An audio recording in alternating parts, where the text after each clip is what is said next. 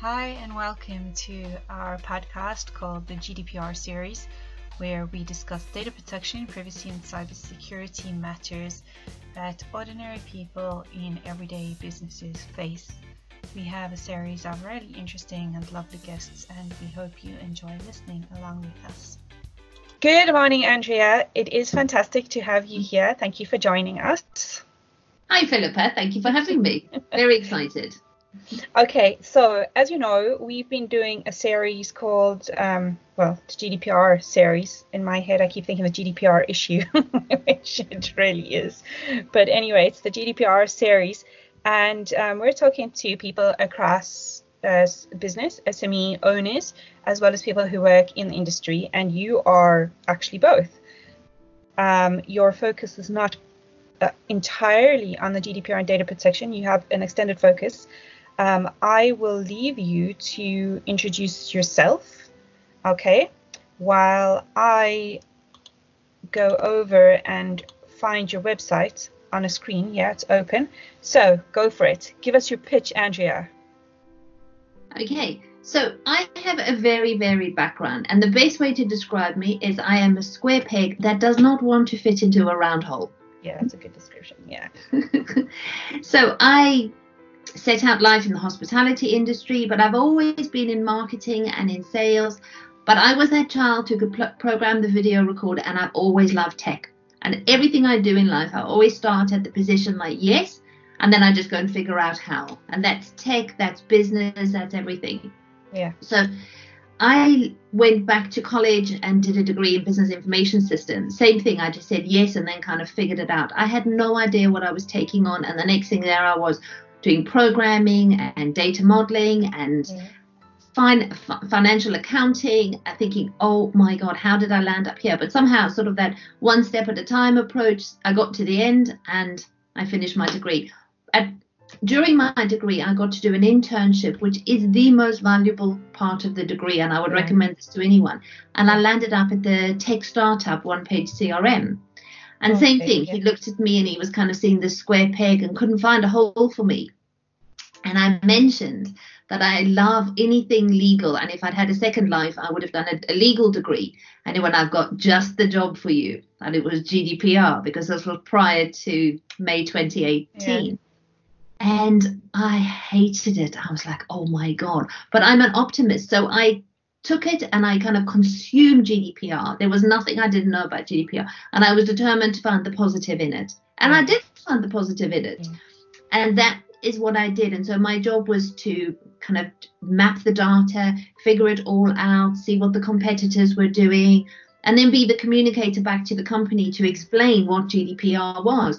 And that was another side that I realized I loved was the training. And I, I mean, they made me do the training for the developers. And I was like, you can't make me tell, you know, software engineers about password protection.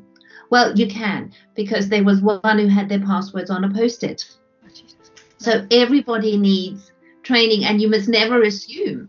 Yeah. So through that through that internship, they kind of planted this love for GDPR. Yeah. And one of the funniest things was the whole way through, I everybody was sending out these repermissioning emails.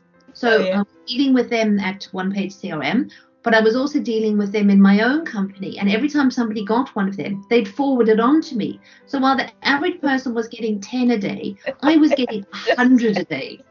so that is my, my lasting memory of GDPR. And I was getting them from people saying, but my solicitor sent me this one, so it has to be right. I'm like, no. But my doctor sent me this one, so it has to be right. I'm like, no. Yeah, I think everybody like completely damaged their domain reputation scores d- during those couple of months because yeah. I think people were just like deleting and most of them just landed up in spam anyway. Oh gosh no. And they just followed like sheep. And you know what it reminds me of? Is i lived in the uk for a long time. Yeah. and there was this whole thing with brexit. They kind of analyzed why the eu had such a bad name. And it was because the newspapers every day were printing stupid stories like the yeah. eu says we must have straight bananas. The eu yeah. says this. The eu says this. Yeah. and it was actually nonsense but it was that drip feed and then people believed that EU was a bad thing. And I almost feel like the same thing happened to GDPR. This drip feed of nonsense that wasn't even true. And yeah. now everybody has this completely wrong perception of GDPR. Which brings me to how I set up data influence. I need Yes. to change the perception of GDPR. Yes. Yeah, yeah, absolutely. Andrea, I'll add to that. And I think I might have said it to somebody else. It'll probably come up in one of the other podcasts. But um, if it wasn't in the one with Liam, that I was very surprised coming from South Africa, where our sort of culture for the most part is work together, you know, give somebody a hand up.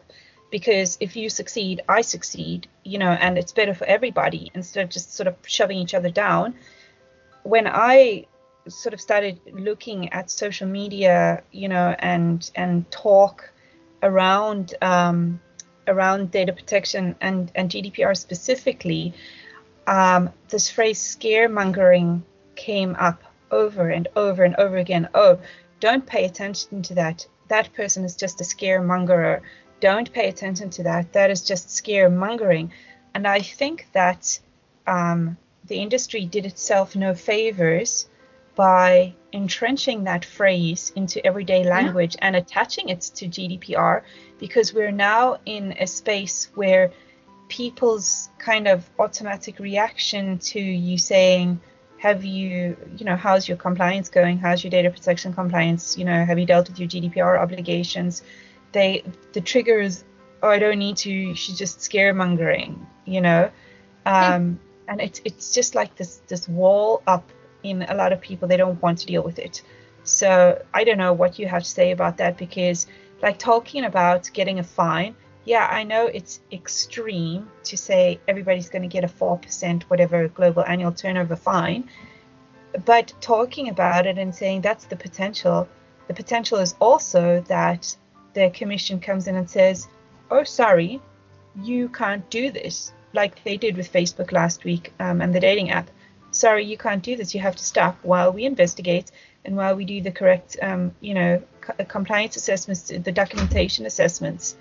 Okay, so is that scaremongering or is that actually creating awareness around the reality of what this law has the potential to do? Well, there's a lot to unpack there, but Yeah. so my background has always been in small business, and I understand small business, and I Okay. do think the GDPR puts a really unfair burden on the small business. It's one regulation that Facebook and the man with four employees needs to still, you know, to do together. So I just say, I start off and I say to people, and they're quite shocked. I mean, you know what? Let's just put GDPR in the bin for now. Let's just put it over there, and let's not even talk about it.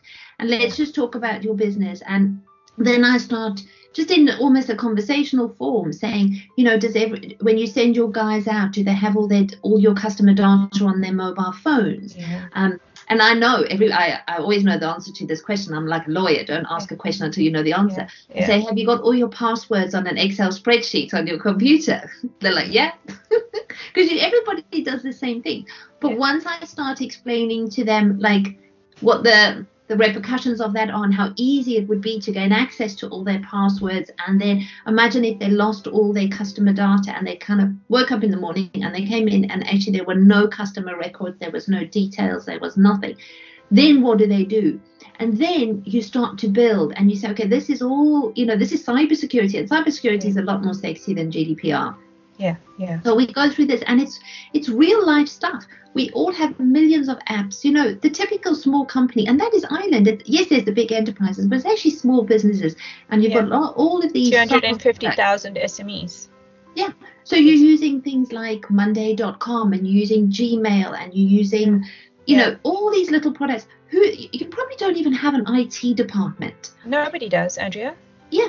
So who's managing these? Who's sure that they're all secure? Who's making sure that who's got access to them? Or like the interns left and now she's got all the passwords to everything. They Yeah. don't have an IT department. So I'm that I'm the uh, IT department. I'm coming in. I'm saying, okay, let's draw a picture of what's Yeah. happening, what you've got, where it's going.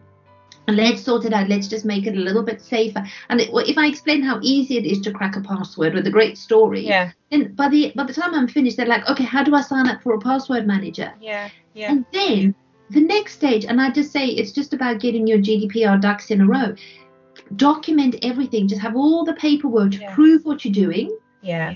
and then your GDPR is done. But Yeah. you're also in a great position that your company is not going to fold because with like ransomware, they say that if a, co- a small company is hit with ransomware, within six months they fold. Yeah. Can you imagine? Yeah, yeah, no, we, we got those figures at the um, at the uh, breakfast briefing I was at last week, um, and for some companies it's as soon as three months. Andrea, it does Well- not even extend to six months. Like it's done. One, once that call comes in, it's done.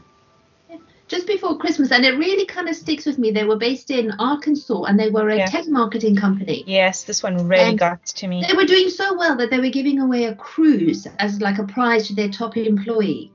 And they were hit with ransomware. And this was just before Christmas. 2nd Yeah. of January, they had to let their 300 staff go. And that was Yeah. a family firm that had been in business for years. And Yeah. that, it honestly, it just breaks my heart. So when I want to help people, it is, it is truly from that position that you're a small Yeah. company. And you, if you just had a little bit of GDPR, which is just some housekeeping, Yeah. they, that company would have been fine. They would have been able to recover. They would have had a backup. They would have had a plan. They, you know, it's it's just pre- prevention. Yeah, yeah. Um, but having said that, it's just prevention. Do you not think that most people just don't think about this stuff? Like they just, it doesn't cross their mind to think about ransomware and the effect on their business. Do you know what? There's two parts. First of all, a lot of people just don't care. Like they don't even get to the point where they want to find out whether they should think about it. But a lot of people, you see, we live in our filter bubble, so we're we're on Twitter in that community, we're on LinkedIn Yeah. in that community. And, and on that note, before you carry on, I'm so I'm so aware of that because it's like if you get into a groupthink state and you create blind spots, you Yeah. know. So carry So carry I on. know Sorry. what malware Yeah. is, but there's people that don't know what malware is. Yeah. Um, I know that you should, like we were talking about this yesterday, you know, how many people they go to a web developer, they get their website, it's built on WordPress, web, Yeah. web developer signs off. Who does the updates? Nobody. And they don't even know how to log in andrea most people don't know how to log into those websites and so here we see here we see like a bit of a sort of a conundrum coming in where um, like you would have uh, lawyers saying that kind of um, oversight should be built into law okay and then translated into systems so by oversight i mean web developers are kind of an unregulated uh, what do you call it profession right anybody can put up a, a, a anybody can put up a website. and we did it ourselves. anybody can put up a website and just be a web developer. okay, but in all seriousness, like they obviously have a skill set that's sorely needed and they are very much appreciated. So this is not, you know, condemning web developers by by any means. Um, we've all done done it in our past, I suppose, as, as a bit of our jobs. I'm sure you made websites for people at one stage, but like is there a code of conduct is there a standard way of handing over a site is there um, you know a recognized checklist of security measures and here we go into data protection by design and default they're bound by these things as well and i think that they don't even realize andrea that they're bound by them as service providers to people you know That's it. And I mean, sometimes their contract is just to hand over a website and there's no further contact. And then somebody in marketing looks after the website, but then they leave. And whose job is it to do the updates? And that's why I just. It's I always say like if you if you could go to the GP once a year and have your sort of NCT, have all your Yeah. bloods taken, have the whole thing. Yeah. You probably never to need to see them again until Yeah. the following year. And if you could just do it for every company, go in and have a 24 point check, or it's probably a little bit, a few more points than that, and just go through all these things and do a check for their sort of health.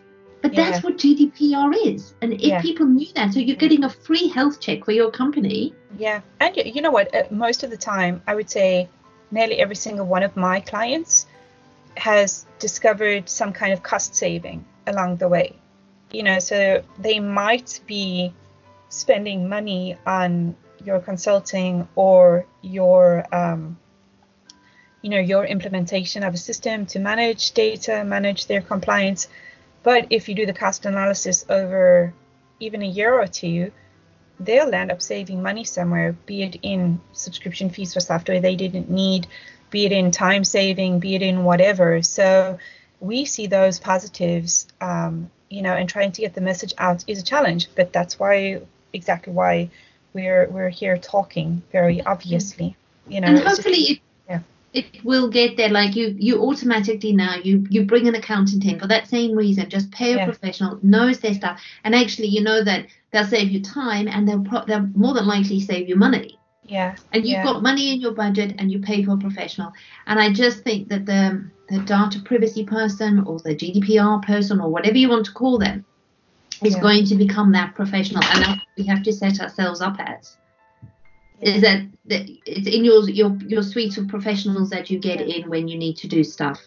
Yeah, yeah, yeah, and I suppose like um, when we think about it, we would like to see and and again, I'll say it because I've said it before, this is not kind of a, a money making promotion, not at all. It's really like very deeply trying to create that sense of awareness for the need for that check and the need for that partner and the need for that expertise. So we would like to see compliance, cyber security compliance, because it will become that. We're mm. heading that way where we'll have like a GDPR for cyber, if you want to say it. It's it's kind of written in anyway. Your security measures are needed, but I, I believe that very soon we'll start seeing a recognized set of regulations for cyber core businesses. The cost is too high at the moment for cyber non-compliance. So we would see cyber compliance and data protection compliance as a core pillar in the business. You know, compliance should be a core pillar for everybody, just like your marketing, your whatever. You know, if you don't do it, the cost to your business is so high.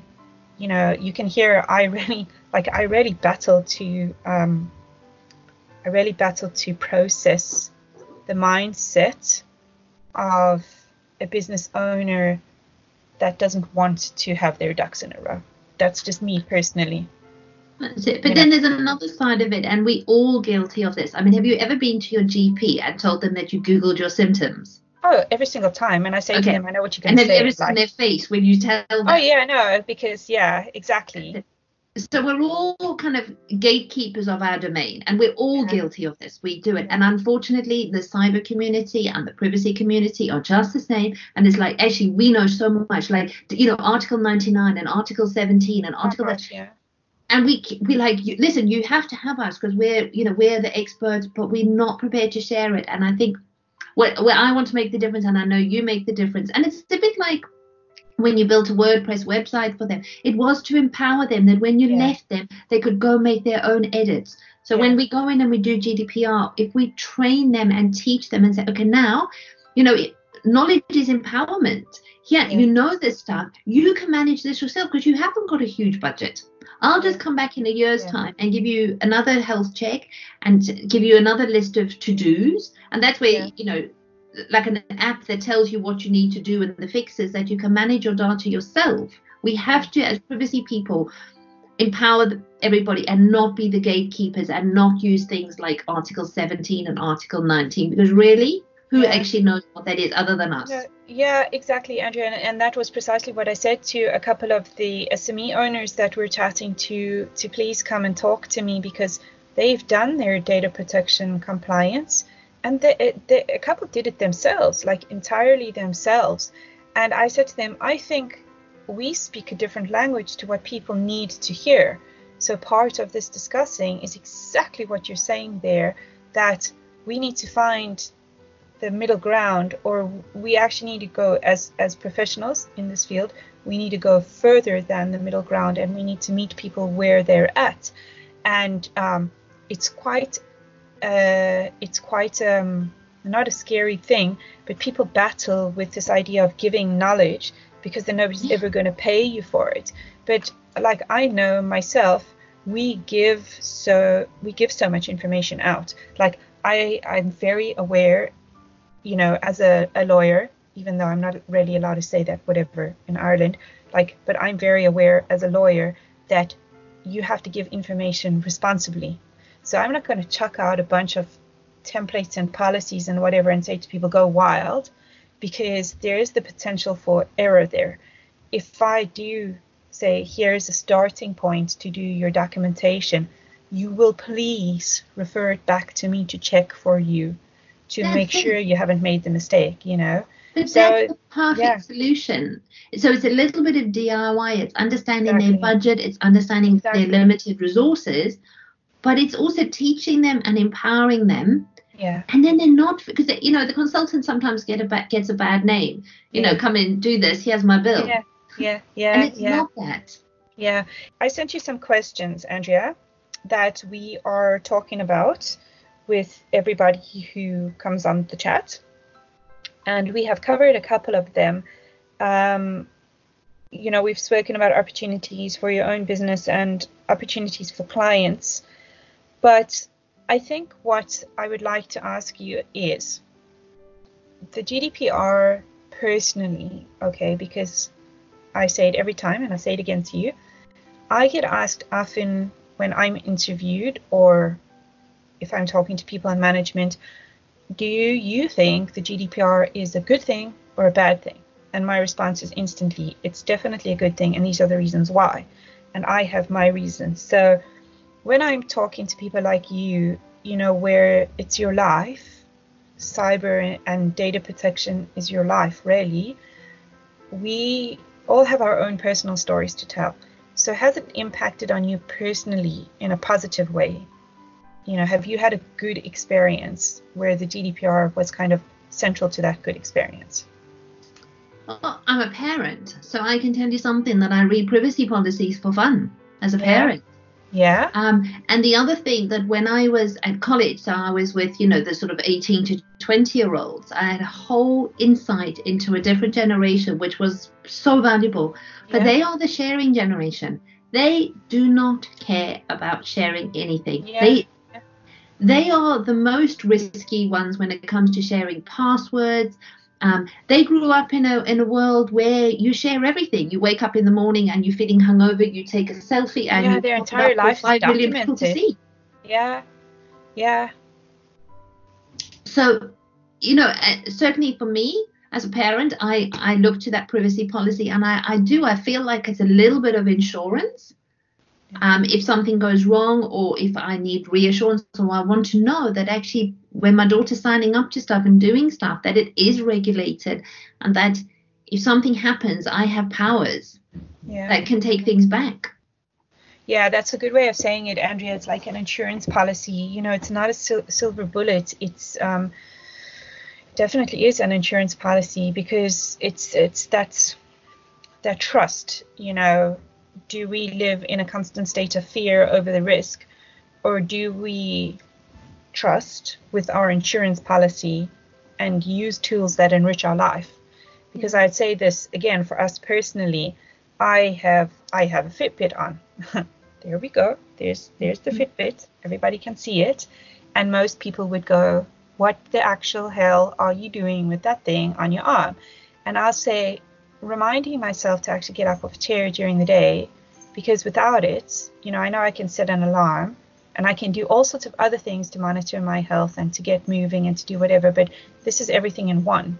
And I need that right now, you know. So I'm prepared to forego on my absolute, you know, private identity Yeah. and hope that they fulfill their data protection obligations in a way that they should. That's it. I mean, I love tech. I don't want to go back to the year of the ox wagon. You know, I I love That's the a fact that South we've got African smart. reference, Andrea. okay, horse and cart. Yeah, there we go. you know, I love the fact that we've got an Alexa in the house. Yes, we've turned the camera off, but I love arguing with her. Oh yeah. And you know, I like Alexa. the smart light- light bulb, and I like talking to Siri when I'm driving and arguing with Siri. I love tech, but I also want to be protected by it. And the GDPR is the best we've got at the moment. We need to make it work. There need to be some more test cases. I say my favorite one, which I'm following, is the man who wants to leave the Catholic Church and he's using GDPR. Oh, you posted that. Yeah, I'd like It's to read the full thing. Brilliant. If you Yeah. you need to look him up, he's um, Marty Meany and his website is goose.ie, and it's an ongoing story. But if, you know, it was sent by sent to me by somebody who can't stand GDPR, Oh, yeah. And I went, you see, I've got you living and loving GDPR. Yeah, yeah, yeah, yeah. And, And see, I again, it's a test case. We Yeah. can see where it's going to go, Yeah. and we can look at the good and the bad, and it's it's a brilliant one because it's bringing it into the mainstream and it's making people think. Yeah, it's that's a very very personal one. That's a highly personal one, you know, and it does it like goes to the extremes of private life. Um, really, that that case does. So I I'm really interested to see how far it goes. Um, sort of more so than the, you know, like as an immigrant, I, I don't have, I I can't keep anything to myself. Like that's just how it is. My life is an open book. So when I see like the PSC card cases, you know, the public services card cases, I'm just like, oh well, some of us didn't have a choice, you know, at all. Like we had to register for those when we arrived here. There was literally no choice. Like you have to have it whether you like it or not, you know. So for me, those cases are kind of I, I sit on the sidelines personally and watch it happening for the legal principle. But um, this one with the the, the church must forget me like that's you know that's like going right into the soul of this matter you know no Well, yesterday on Twitter there was a huge debate, and all with the you know Caroline Flack and her suicide, and then everybody Yes, was saying, yeah. okay, so if you want to be on Twitter, you must give them your passport number, and you must be registered and verified. Mm-mm. And obviously, they ca- it came from the heart. It came from a really good place, but they didn't see it from the privacy side. And it was good debate. It was very respectful, and people were saying, "Hold on a second. Will you trust Twitter with your passport number? Does everybody even have a passport number? no they don't What They about the people that it's not safe to be visible on Twitter? exactly that was going to be my point exactly yeah Yeah, but it was a great debate because it brought, you didn't have to use the words GDPR, but it brought GDPR into a conversation that affects everybody and everybody wants the same same outcome. Mhm. It's just, you know, better behavior online. Yeah, and then um, I had a, a listen to Emerald de Leeuw's TED talk. Yes, I did really too. good. Yeah. Yeah, it's really good. And I've kind of been, and if, if Ems ever listens to this, this is absolutely not a criticism at all. This is like my introspection on the conclusion, where Ems poses a solution to um, mismanagement of privacy. Now we're sort of digressing off the path of GDPR a little bit, but it does relate. The mismanagement of our privacy by um, the solution is to to pay for services. And I kind of listened to that and I was like, yeah, I pay for YouTube Premium. I still get tracked. I know that. I still get profiled. I know that. So, like, paying for services to make it worthwhile for service providers to provide that service is actually it's it's you know it's it's not that doesn't make them behave better No, doesn't and make them behave better to be like, honest, the trolls doesn't. were only feeding off the some of the very sort of outspoken public figures and public media. They were just feeding off them who got loads of money, who co- could be verified, who could pay for a premium Yeah, service. So it doesn't yeah. solve the problem. It, I mean, we, nobody has a solution. But I love the fact that it is bringing GDPR or privacy or Oh, yes. privacy. we're talking about it Yeah, and making people think and making them look at all sides of the argument. And I think, you know, that's where our duty is, is to to help that informed debate yeah yeah in yeah simple terms. Yeah And you know, try and come up with a solution.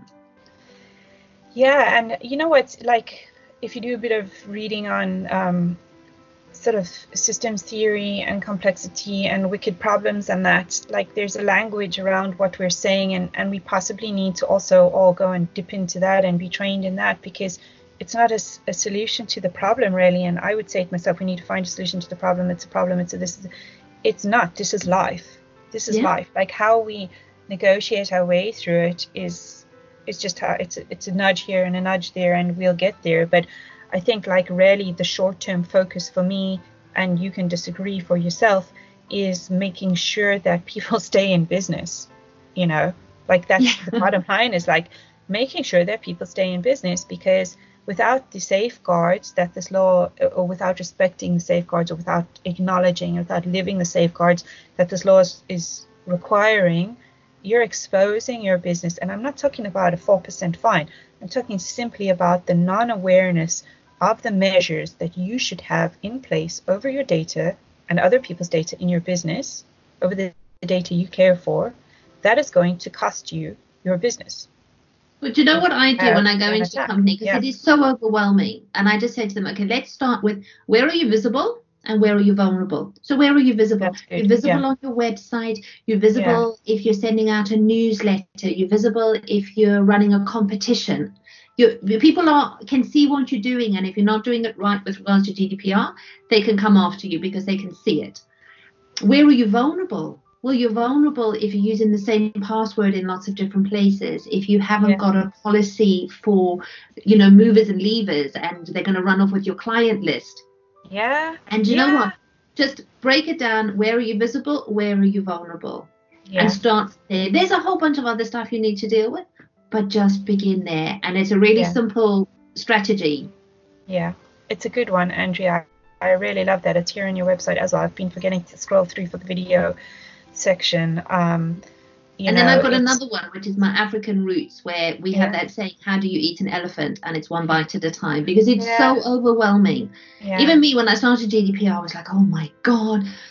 Just take it one bite at a time. You're not going to do your GDPR, tick it off, and be fully done. It's an ongoing thing, maybe five years. If you worked at it every day and tweaked, maybe you could say my GDPR is perfect. But it's three to five years.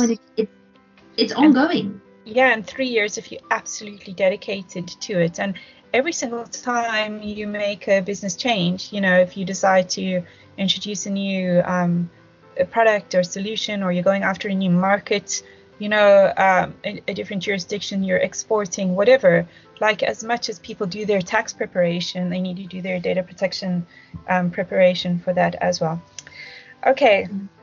Andrea, I um, I'm going to ask you here to share a positive story. Hmm. One one positive story where somebody had a light bulb moment and it really made a real difference to them. Your inputs on data protection. Oh my god, I had one. Now I can't remember what it is. you might have to edit this out. no, that's fine. Okay, the one I have helped, and I have helped a company now who have twice been hit. They were sending out PDF invoices to clients. Oh, yeah. With big yeah. fat deposits, like $20,000. And yeah. when the invoice was reaching the client, who were a couple in their 70s, they happily paid the deposit into the bank details that were on the invoice. Yeah. And nobody, everybody thinks PDFs are unchangeable. And so I'm sharing this story far and wide because if I can just get everybody to move over to a, a system where you're encrypting your emails or encrypting your PDFs, yeah. we've saved everybody a lot of money. Because the same thing is, and I keep saying to them, don't don't be embarrassed, don't think because the Dutch museum, yeah. a Dutch art gallery, the same thing happened to them. Yeah. And it's yeah. going to court, and who who's liable? They've the guy who's got the painting, he's not going to give it up. The museum's paid the money, but they've not got the painting for the money. The guy never got the money. He's never never going to give up the painting. Yeah. It's a terrible conundrum, and it's happening more and more and more. Yeah, yeah, yeah, and it's very very simple things like that that um, you know we can write a checklist and email it out to people. But when you're standing in front of a group of people and training them and telling them these stories, like the impact on somebody to hear about that is it the information lasts much longer with them, you know. And we put in a simple fix with Mike from with his Mail. Yeah, yeah. And he trained everybody, and within a week, yeah. they were 100% better off. They put in a password manager. Yeah. They were, I don't know, I can't even count the percentage how yeah. much better off they were because everybody was using simple passwords. Yeah. So two simple fixes, and that company now is so much better off. Yeah, and it reduces the risk immensely, um, and that's that's what we're aiming to do. Okay, so we've spoken about a lot, and we've kind of discussed the challenges of working in the field and the challenges that business owners face, people and organizations. I can add to the, that pool of challenges and say that the stress and anxiety on people in larger organizations you know, that are tasked with data protection compliance um, is huge. So I think what we want people to know and to understand is that there is help out there, and we do want to share our knowledge. We really do. Um, and we do online. You post stuff, you write articles. You know, we're we're doing a series of podcasts, and we would encourage people to set aside a small amount of time in their week, even once a month, a couple of hours, to sit and just try and absorb a bit of it and to start planning for their compliance. Um, and I am going to say to everybody listening, Andrea is one of our CRT support consultants. We only have a small handful, um, three others besides myself, and Andrea would be the first um, that signed on with us to do um, audits. And I would really encourage people to phone you for either an audit or for training because um, if you're not quite ready to commit to a consulting process, training is definitely um, a great way to start exploring what your responsibilities are. So please, everybody, just engage with Andrea and what? Where can they follow you, Andrea? Where's the best place to find you? Um, well, I'm very active on my favorite place, which is Twitter. yes. Yeah. and okay. my, my Twitter is um, Andrea Data, and my website is datainfluence.ie. Yeah, yeah. And, and honestly, I'm happy to just have a conversation. Everything begins yeah. with a conversation, and that is, exactly. you know, there's no cost to a conversation. Exactly. And um, I love your word search. There it is. Uh, you're on LinkedIn as well, uh, but I think you chat more on Twitter. Okay, so if you could give one of your potential clients a piece of advice, Andrea, what would that piece of advice be? I always tell them to do the surprise test. Oh, yeah. If I buy a new car from you and you email me a year later and say your car's due for a service, I'm not surprised. If you email me six months later after buying a car and telling me uh, that you've got tires on special, I'd be like, seriously, dude? That's it. So if it doesn't pass the surprise test, then it fails GDPR. It's as simple as that. Yeah, yeah, yeah.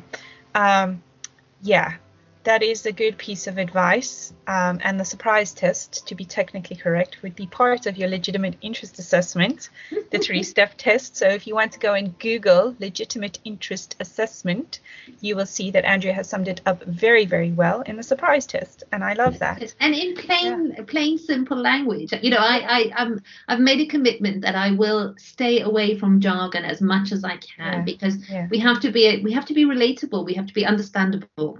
Absolutely. Okay. Is there anything else that you would like to add, Andrea? Um, no, I just think that Philippa, these podcasts are, are wonderful, and I think you're doing Thank a you. great service and just getting the word out there and getting more women into the the cybersphere, which yes. we need. Yes. Um, you know, and the reason I set up my business was yeah. that whole thing of be the change you want to see, and yes, you know, yeah. that was the, my my fundamental reason for for setting this up.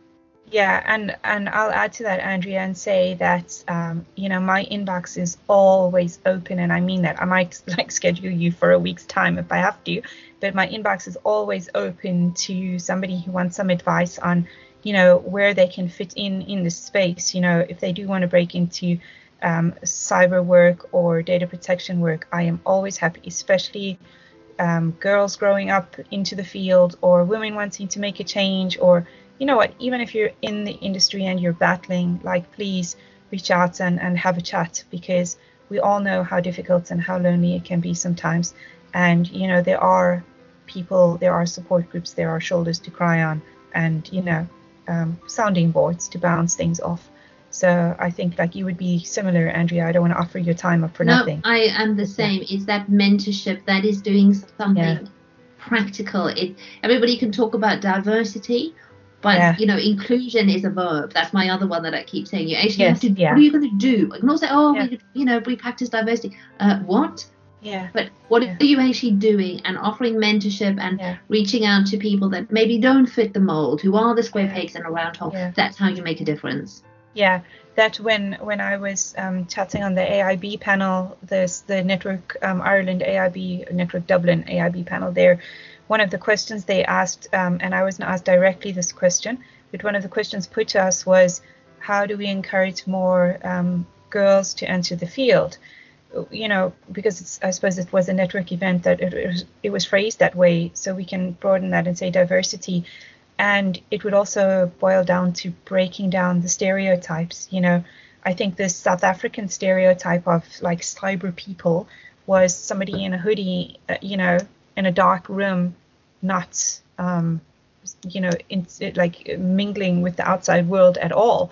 So I think when you're a uh, sort of a bright student in high school and you look at that you kind of go like hmm, no i don't want to be that person so whatever stereotypes have been created we need to break those down and actually show our faces and go yeah like i'm a mom of two kids and i have too many dogs and you know we grow potatoes in our backyard and we live out in the country but i'm pretty damn good at what i do so, yeah, but you know yeah. what? That, that just sums you up. It says you're resourceful.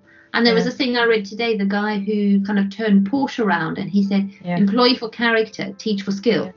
Yeah, you know? exactly, exactly. And that's it. So, you know, I think that's your journey as well, Andrea, is you found a space where you can shine. And we most certainly do value your your unique skills in absolutely simplifying and making this relatable. Like if I have to say one thing about you is you absolutely make this whole space relatable to people, and that's a huge skill and a huge plus. So thank you for bringing that.